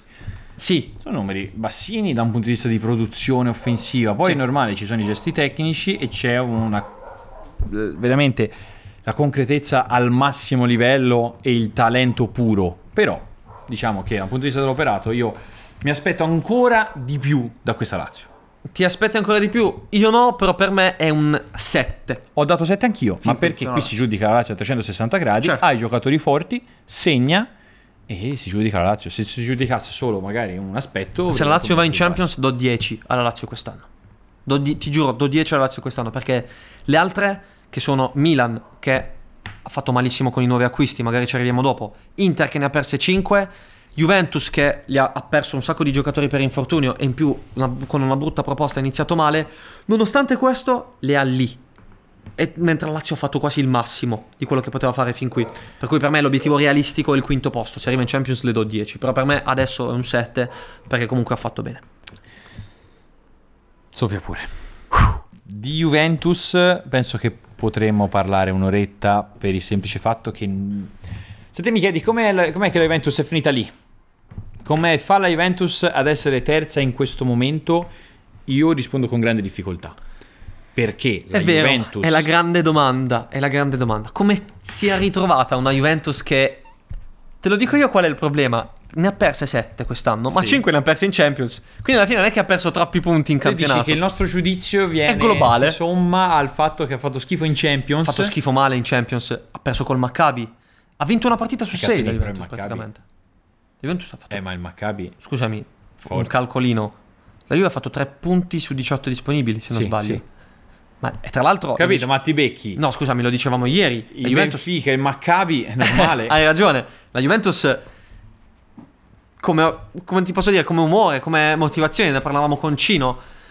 Si è ripresa a un certo punto nella partita in cui stava per subire il quinto e il sesto gol contro il Benfica, buttando dentro quei giovani nel vabbè, li butto dentro, almeno fanno minutaggio. Lì sono usciti Ealing, è uscito Fagioli. Sì. E poi hai costruito da lì in poi con Ealing e Fagioli. Eh, Dici da tutte le- anche dalle cose brutte. No, magari Allegri dalla cosa brutta ha saputo trarre il suo, perché non è che adesso che sta quando va male è colpa di Allegri, adesso che va bene non va bene Allegri. Ci siamo non è così, chiesti. non è questo il Ci messaggio. siamo chiesti. per noi. Alla fine ci piace o no? Ti ho fatto piedino in questo Sì. momento. Alla fine ci piace o no il lavoro di Allegri? Punto di domanda.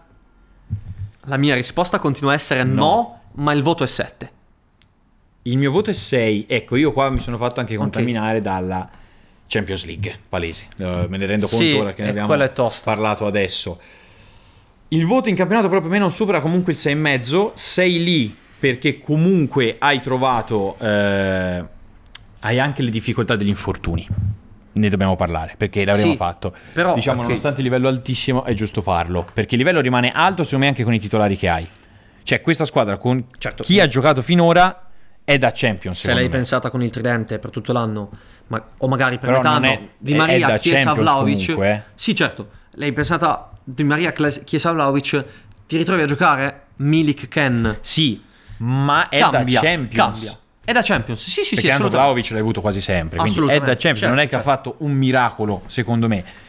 È normale che con Chiesa, Pogba e chi ti torna, Di, Di Maria, Maria. che non hai mai avuto, e questa è una squadra al primo posto per la, per la rosa che ha. Deve vincere lo scudetto ad aprile questa squadra. Capito? co- al completo. Devi... Poi, Eh. beh, prego, prego, presidente. Questa squadra vincerà lo scudetto. Ecco, Cino dice che questa squadra vincerà lo scudetto. Non è solo l'idea di Cino in questo momento in Italia, perché si- quasi hanno paura del ritorno della Juventus, perché con grandissima facilità, almeno quello che ci è arrivato come percezione, è riuscita a vincere queste sei partite praticamente senza subire gol. La rimandiamo a gennaio con Pogba, Chiesa, Di Maria. Se dovessero tornare, perché alla fine tanto si rifanno male tra Ah, 10 non minuti. c'è dubbio. Questa è una squadra che anche da un punto di vista fantacalcistico può svoltare. Diamo fiducia nell'attesa, quindi anche in ottica Sì. scambi. Ora che abbiamo aspettato il Pogba, abbiamo aspettato il Chiesa, abbiamo aspettato il Di Maria, e ragazzi, godiamoci a gennaio, incrociamo le dita. Quello che non capisco è, ma perché se avete strutturato l'idea di squadra con mm, Di Maria, Chiesa, Vlaovic, poi durante la stagione adesso c'è questo 3-5-2, cioè quando ci saranno Chiesa, Di Maria, Vlaovic insieme, che tipo di squadra vedremo? Ne vedremo due su tre, anzi due su quattro perché Milik è un titolare di questa De- squadra. la, la Juventus, secondo me, non può prescindere dalla difesa a 3 adesso. Non hai terzini. Sono d'accordo. Non hai terzini per fare i terzini. A Kostic. Questo un che po' meno, ma ci può essere- stare. deve- Ecco, per, terzini, per chi valorizzare Kostic? Quadrado per, Danilo Eh, per me è perfetto per farlo, però Danilo è così forte Danilo che è, lo metti ovunque. Danilo è un braccetto di difesa in questo momento, così come Alexandro. La- ma tu sei convinto che Stra- Alexandro possa ancora esserci nell'idea generale titolare Beh, di questa allora, squadra? c'è- chi, chi deve giocare, scusami? Bonucci Gatti? No, Bremer, Bonucci, Danilo. Ah già c'è, c'è Bremer. Però io comunque... Eh, ah, ok, ah, ok, ok, ok, ok, così va benissimo. Sti cazzi d'Aless- d'Alexandro. Ma così va benissimo. Però per me si tratta ancora di difesa a 3. Va bene, sono d'accordo. Ma probabilmente il progetto probabilmente non Mi è sono con innamorato di Kostic tutta fascia. Il io. progetto iniziale era un altro. Sì. Non è che Kostic l'hai preso perché ti sei reso conto che il progetto iniziale di inizio mercato era sbagliato? Chiesa, Vlaovic, Di Maria poteva Ora, e doveva non, essere. non andiamo a scovare Non cercando un senso. senso Esatto. nei dirigenti di- della Juve. Il senso non ce l'ha. Per me è un 7, per te è un? 6 e mezzo. Va bene. Andiamo di Milan. La domanda. Oh. Andiamo a Milan. Qui c'è da dire. Secondo Tanto.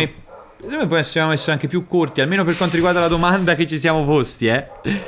Perché noi ci siamo detti, è scontato vedere il Milan lì? Punto di domanda. La risposta è no, ovviamente. Non, è deve scontato essere, o meglio, il Milan lì. È vero per che- la rosa che ha può anche essere scontato, ma non dobbiamo farlo passare come scontato, perché tre anni fa il Milan si sognava di essere lì.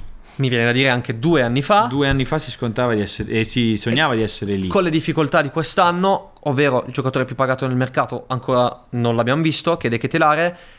Per il Milan è una squadra che ha dei giocatori che ci sembrano super affermati, ma hanno fatto tutt'al più due anni ad altissimo livello. Tonali ne ha fatto uno, Benasser ne Sì. ha fatti due, Leao per me ne ha fatto uno perché due anni fa ha avuto difficoltà, Teo Hernandez questo è il terzo, Calulu è il centrale difensivo del Milan che l'anno scorso per metà anno ha fatto il titolare in una squadra che ha vinto lo scudetto, quindi ci sta che sia una squadra che non riesca a tenere il livello dell'anno scorso. Poi però è cresciuta con le individualità. Quindi se cali come sistema puoi reggere ancora un po' di più perché ci sono le individualità. Se mi vedete sparare con la pistola ai piombini ai cani che stanno giù a casa mia alla fine di questo podcast, perdonatemi, ma sono 40 minuti, 40 minuti, 45 adesso che stanno in continuazione ad abbaiare. Per, per- per carità, belli, un cane nero, un cane di pelo un po' più chiaro, ma abbaiano in continuazione. Cino, per piacere, chiudimi quella. Cioè, preferisco morire di caldo. Preferisco morire di caldo. Ho dato 7 al Milan. Do un 6,5 al Milan. Eh, guarda come ci alterniamo. Ciao, Siamo Cino. arrivati all'ultima. Siamo arrivati all'ultima squadra. Qui possiamo. Dimmi, no, non voglio vederlo il tuo voto. L'hai già visto? Non l'ho visto. Io al Napoli ho dato 9. Ok. Te quanto hai dato? 10. Ok, è giusto. Va, vabbè. Al Napoli ho dato 10. Neanche 10 meno. Neanche 10 meno al Dai, Napoli. Ti giuro. incredibile. Fare meglio di così, da ogni punto di vista, è impossibile. Perché stai attento al bilancio, perdi tre giocatori principali. 4, ho perso pure Fabian Ruiz. Scommetti su tutti i sostituti dei tuoi mi- cioè, migliori giocatori. Che succede a gennaio? E vinci tutte le scommesse. Non lo so, ti giuro, la, la perfezione Si continua a sognare. Non si deve si- No, non è più un sogno. Non è più un sogno. Il livello è così, al- così alto che non è più un sogno. No, il Napoli capito, però eh, il Napoli ci ha abituato troppe volte a fermarsi di maniera Lo so, lo so, però quest'anno si rompe Osimen, non hai Petagna, con tutto rispetto per Petagna, hai Simeone o Raspadori come sostituto. Si rompe Baraschelia, Si rompe Spalletti? quello è un problema. Se si rompe la guida, e allora potrebbe eh, realmente scricchiolare tutto. Il Napoli è una squadra fortissima, vediamo che cosa succede quando i, pe- i punti peseranno come dei macigni. Perché l'anno scorso, quando i punti iniziavano a pesare come dei macigni, Leao ha preso i macigni e li ha portati per spalla. Sì. E ha vinto il campionato, non, non voglio dire da solo perché è sempre scorretto, ma nelle ultime sei partite gol e assist, gol e assist, gol e assist. Gli episodi fisso. decisivi. I gol di Giroud erano appoggiare la palla in porta. Trovare il punto giusto e appoggiare la palla in porta. A Sassuolo è successo così. Per cui io dico che è una squadra top. Cosa accade nel momento decisivo? Io lì me lo voglio godere tutto. Perché è lì che è mancato il Napoli Sì. sempre. Ma questo 10 non è il 10 solo a Spalletti, il 10 ha l'idea di 10 anni. Perché il Napoli non è nato l'anno scorso con Spalletti. L'idea di questo tipo di gioco è continua. Non parte da Mazzarri, per carità, però un po' con Benitez, poi con Sarri, poi con, più o meno con Ancelotti e poi con Spalletti. C'è un'idea continua, un po' come ha fatto il Sassuolo con gli allenatori e in margine più grande lo ha fatto anche il Napoli. È uno spettacolo perché in tutto questo c'è sostenibilità aziendale. In un campionato in cui non c'è mai sostenibilità aziendale, se non per pochi casi come Sassuolo e Atalanta. Quindi per me è un 10. Accetto chiaramente, ah, chiaramente anche il tuo 9 che è altissimo. Mi è venuto in mente, eravamo, ti giuro, eravamo a pranzo con il piatto di orecchiette davanti. Ho detto 10 come al Napoli, allo- alla, all'orecchietta all'assassina. L'orecchietta assassina 9 e mezzo, sai. Per- perché 10 a quelle 10 a- con il pecorino. 10 le avresti dato, secondo me, allo spaghetto all'assassina. No, lo Ah, perché che tu non dai 10 all'assassino. Brucia, è tutto bruciacchiato. Mondiali. Chiudiamo con una domanda. Sì, veloce, veloce sui mondiali. Chi tifi ai mondiali e perché? Allora, io tifo Marocco ai mondiali. Perché? Perché dira? Per Valid Khedira, a cui auguro Io mi sposto il microfono, il adesso bene parlo del io. mondo. Non ho mai visto nella mia vita un giocatore migliorare così tanto in così poco tempo. Ve lo giuro. Avrà dei limiti probabilmente, come tutti, ma è clamoroso il Ti miglioramento. faccio una domanda seria. Aspetta un secondo. Tacchetti ci regala questa felpa. proposito di Bari, questa è la felpa di Tacchetti, trovate il link in descrizione con il codice sconto se volete acquistare del materiale di Tacchetti. No, scriveteci che non c'è ancora. Non c'è ancora il codice sconto, quindi scriveteci un codice sconto, noi ve lo daremo. Questa è la felpa del Bari, 15 ottobre 1994. Esultanza storica per la mia città, per la mia tifoseria. Questo è il trenino. Il Bari va a vincere a San Siro contro l'Inter e c'è Guerrero, c'è Tovaglieri e c'è Pedone del Bari. Io non ero ancora nato, so di questa storia ed è una maglietta storica, non potevo non sceglierla. E c'ho Lucio Dalla. No, non banalizzare perché è stupenda anche questa. È stupenda. Stupenda. Ho Lucio Dalla con la maglietta del Bologna. Vabbè, questa. E a me me ne arriverà un'altra. Perché questa me la sono au- acquistata. Questa te la sei perché la, pagata La volevo, prima. ma volevo pure una felpa blu come la tua. La domanda seria che ti volevo fare a questo punto è: dopo tu- tutti. tu chi tifi? Ora lo dico. Ok. Dopo tutti questi anni, questa rivalità è più forte lui o è più forte lui? Ci siamo chiesti, questa è la danza finale. Eh sì. Chi lo vince, chi la alza, Messi o che dirà? Messi. Messi più... La, l'alza Messi per la squadra, non per l'individualità. Ok. L'alza Messi per la squadra. Se mi fai invece la domanda meno seria, quella tra Messi e Cristiano Ronaldo, io ti rispondo Neymar Junior. Bella. Vero? Io tifo Argentina. Tu tifi Argentina perché, immagino per chiudere un cerchio, Sì, anche. chi vince però? Secondo te? Sai che, sai che è un mondiale talmente Sì, certo, equilibrato d'accordo. che Anche strano nel momento dell'anno. che anche l'Italia avrebbe detto la sua. Può, può succedere. Eh, insomma, l'Italia ha vinto l'Europeo. E certo, e per questo avrebbe detto la sua perché è anche molto equilibrato. Quindi non so quante ne guarderò, probabilmente tutte comunque. Dalle 11 alle 10 di mattina, eh, anzi dalle 11 di mattina alle 10 di sera, Comunque ci divertiremo anche se non c'è l'Italia. non seguiremo il mondiale con il fantamondiale perché vogliamo starci un po' più tranquilli. Vi diamo aggiornamenti su quando pubblicheremo il Eh, prossimo episodio di capito. questo podcast. Perché ancora non lo abbiamo, o l'abbiamo già deciso. Non mi ricordo, Samu, ti giuro. Abbiamo parlato di talmente tante parlato- cose. Sì, abbiamo fatto 6 ore di riunione al giorno in questi giorni e mancano ancora due giorni. Presidente, qual è, quando è il prossimo episodio del podcast? Che parli? Ha detto settimana prossima. No, non l'ha detto, ho sbagliato. Ha detto mese, a mese prossimo. Ha detto mese- Seguiteci per e- aggiornamento. È il mese prossimo. Hai visto che mi ricordavo bene. Però seguiteci e sarete avvisati per quanto riguarda le prossime puntate di questo podcast. Ci siamo dilungati, sì, Come al solito, sì. ma avete a disposizione letteralmente un mese per ascoltarla. Cioè questa puntata non scade Ma comunque. questa puntata potete ascoltarla 3 minuti al giorno e arrivate ai consigli per la Eh, sedicesima create giornata. anche una buona abitudine, perciò un po' al giorno. Spero vi sia piaciuta, vi abbia tenuto compagnia. Dovevamo dirlo prima questa cosa dei 3 minuti al giorno. Eh sì, adesso ora non ha senso. Poco senso. Siamo arrivati alla fine. Spero vi sia piaciuta.